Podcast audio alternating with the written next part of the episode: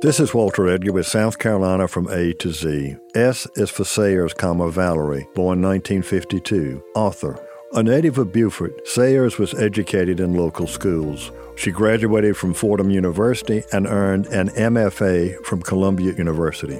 In 1993, she joined the English Department faculty at the University of Notre Dame, where she became director of the Master of Fine Arts program in creative writing. She is the author of six novels and a number of short stories.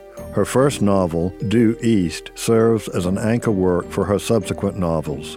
Due East is the name Sayers gave to the thinly disguised Beaufort of her youth and adolescence. Her fiction is wholeheartedly unsentimental, and its narrative force is carried by the author's strong display of comic irony. In 1992, Valerie Sayers was the National Endowment for the Arts Literature Fellow.